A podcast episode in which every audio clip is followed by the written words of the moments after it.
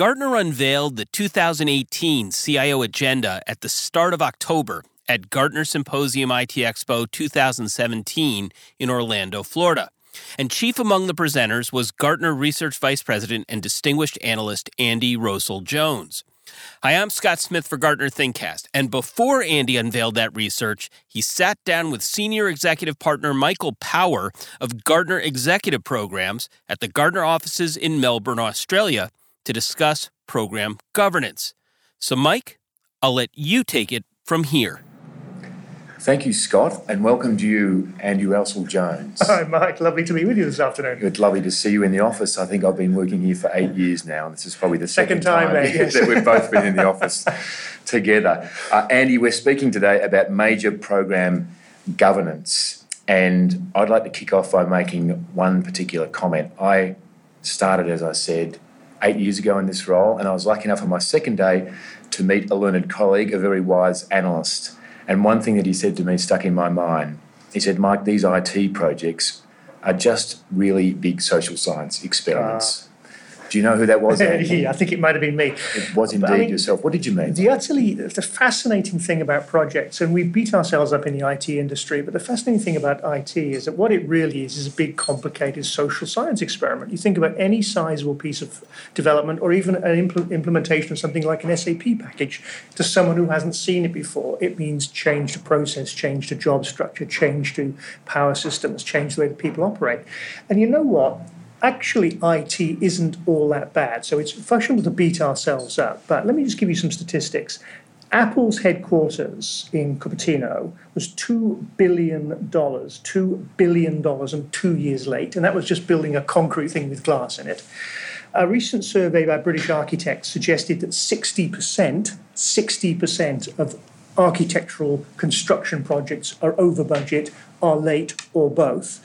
So we're sitting in the IT industry saying, and there's a quote from ZDNet from a few years ago which suggested that 68% of all IT projects fail. I think that's spurious accuracy myself, but the fact that they're only 68%. A CIO magazine survey from 2016 suggested that half of them do. So let me just give you some quanta here. Please do. The global ICT market is about 3.9 trillion dollars. That's three thousand nine hundred billion dollars. So, based on, and that's from the, the Gartner uh, market forecasts from earlier in 2017. If you look at the IT key metrics data that been published in 2017, roughly 30% of all ICT expenditure in 2016 was in projects. So 30% of that 3.9 trillion dollars has gone on projects. So let's put the 68% or the 50% in context. If projects really do fail at the rate of 68%, that is 800 billion US dollars that's being wasted. If projects only fail at the rate of 50%, it's still 600 billion US dollars. Now, let me put that in context. Turkey's GDP is about 800 billion dollars. Argentina's GDP is just slightly under $600 billion. So, what we're really saying is either the ICT industry is wasting a Turkey or an Argentina every year. So, clearly, something's going wrong. So, you know, perhaps we should think about what it is that's actually not working. Well, I've been trying to keep up with the maths, and that is an enormous amount of statistical data. Turkey, Argentina. Thank you, know, you very much. I, I, it's a big hole. It, it is a big hole, and you made a reference back to standard projects that we see, either buildings or civil engineering. Though I do think we have in IT have a more complicated environment to deal with. Having quoted all those statistics, what are the top three reasons oh, that you think as to um, why IT enabled business projects do fail? I mean, it, occasionally it's just the project teams are crap. You know, basically they just don't know what they're doing. The project teams they pursue something which they're completely badly qualified or completely unqualified to do. But that isn't actually most of the time. When you start looking at what success metrics that people set out with, they don't actually know what success looks like. So that's the first problem. How would you know whether this project is successful or not? Well, we didn't actually think of that. So when you say it's not successful, how are you judging that? So, so problem number one is a governance problem, which is projects are initiated because they seemed like a good idea at the time, but without really a clear idea of what a good project would look like. Then, of course, there's the lack of leadership, either during the project itself, there's no business buy in, there's no senior level cover, or there's a change of leadership. And this is the problem with some of the older waterfall projects. So if you're in a multi year project and you get a change of chief executive or a change of director general or a change of a departmental head or a change of a business unit lead, suddenly that person will go, oh, well, you know, this is nothing to do with me. And so the project is doomed to failure right from the get go. Occasionally, it's to do with project management skills. I mean, project management skills are still in very short supply. So, I mean, they're project management is generally getting better on the old traditional waterfall projects. So a lot of work is done, PMBOK and, and Prince2 and all of those. So it's getting better and people are getting better at that sort of thing. But some of the other problems are quite fundamental. It's surprising how few people have solutions architects or someone who's a designer. So we set off on this big project and we have no real basis upon which to estimate how long it's going to take, how much resource it's going to consume when that resource is needed, what the various involvement points and user acceptance test points are. So it's almost like sort of trying to set off exploring some unexplored landmass without a map. We've no idea how long it's going to take, and we've no idea when we're going to run out of supplies. And so there's a whole bunch of those things. But perhaps more contemporaneously with today, the digital thing is becoming quite interesting because it's changing the rate at which projects need to execute. And I think the good thing about digital is the very short cycle times. It's forcing organizations to respond more quickly to market change, which solves one of the uh, project problems, which is they took so long to define. We only got one go at it. We threw everything in. We had inadequate change control. We had scope creep and all of the usual things. So it took us just basically too long to hit a moving target. The good thing about current thinking in digital, so whether that's a very short cycle time in terms of lean startup or uh, agile development methodologies, or architectural solutions, which are things like service oriented architectures and microservices, those things are offering an alternative model for certain sorts of application and certain sorts of project delivery. And they bring significant benefits. Basically, the projects themselves are shorter the targets are closer to hand and you can kind of just vaguely remember what the target is. You don't have to write it down. So I think there are some solutions to certain sorts of problems that are appearing now because the pace of digital is forcing organizations to move more quickly. So it's not that they're any better at project execution, it's just that every given project phase, every given sprint is short enough. And if frankly, if we stuff it up, you know, we can kind of make it up on the next one. Andy, I might just take you back to one of the things we opened up with, which was the social science experiment and ensuring that you've got adequate business buy in in the first place, where I do see a lot of the challenge arising. I sat with you in a meeting once with a senior CIO of a very large multinational organisation, and he was in the early phases of a significant business transformation program, you know, tens of millions of dollars worth. And he's starting to feel a little bit of pain, even in the early stages. And I brought you in to have a chat with him, and your first question was, Who are your friends? Mm. Which I thought was interesting, and he thought was even more interesting. Can you expand a little bit on that? Well, I think the point about any change program, and you, you did liken these to sort of social science experiments, but any project of any value is complicated because it changes people's jobs, it changes power relationships, it changes people's careers. It changes who has the ear of the chief executive or the shareholder or the citizens or the pollies. And so it is very disruptive. And so, as a CIO, as an IT person, it can be a very lonely job.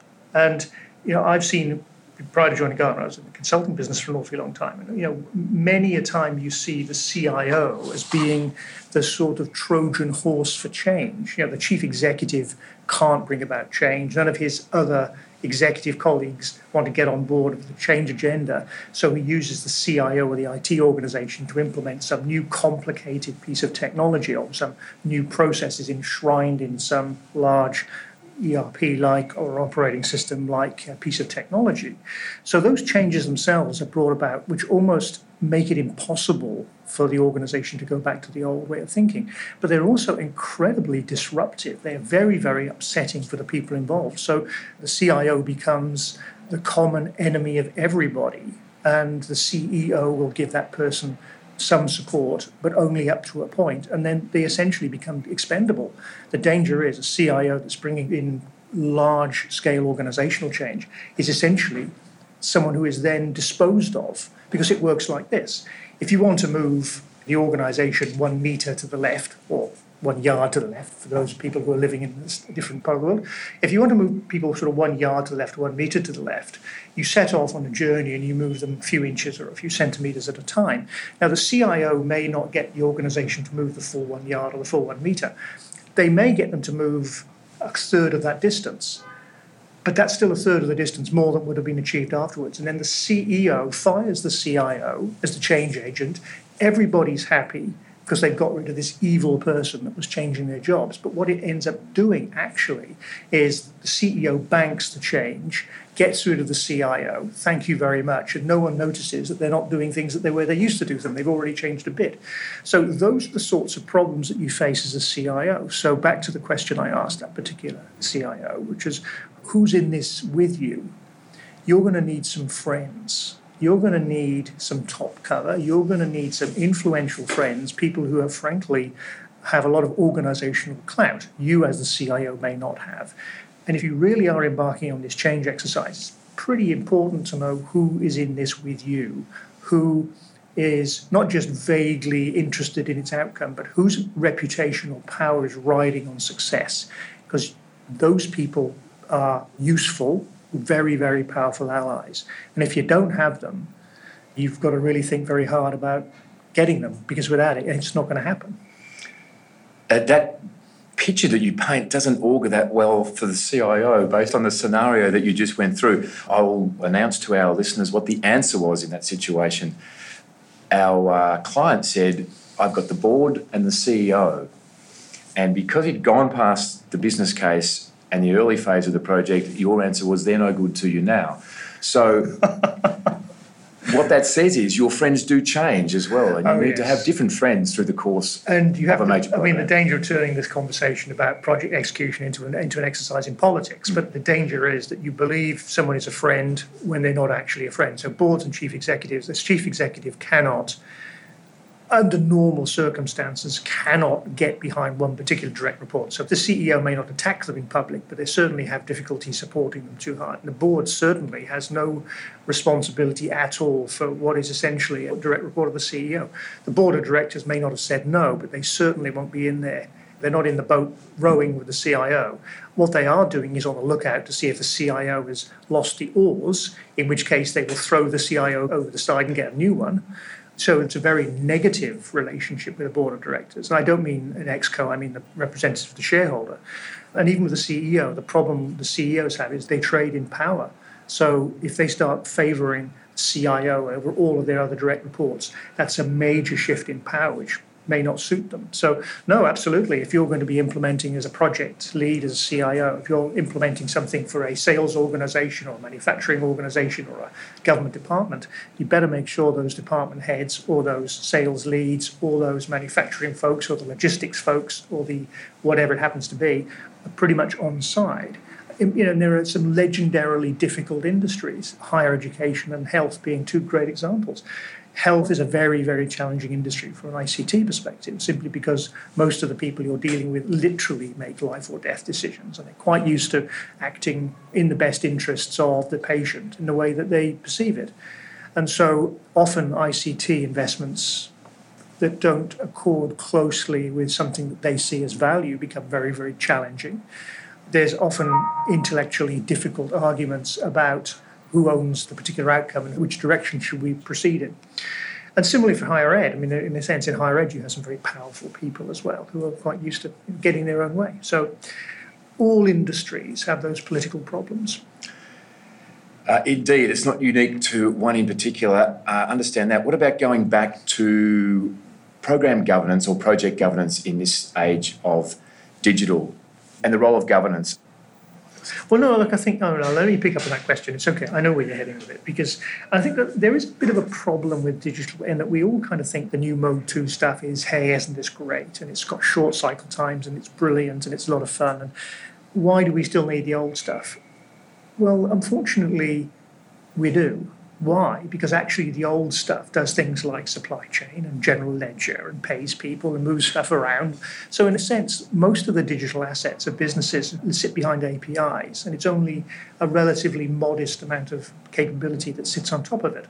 And so, you still have to think about a well, let's take the tax office in any particular country. If you make arbitrary changes to the tax systems, you upset, well, you impact every taxpayer in that country, every accountant in that country. You end up hitting a large number of people who may not appreciate the new and exciting way of putting a tax return in. So, your mechanisms to deal with, even if it's the most cleverest way of implementing a new tax system you could possibly imagine, you've still got to take and engage with that group of stakeholders, often with some very competing objectives.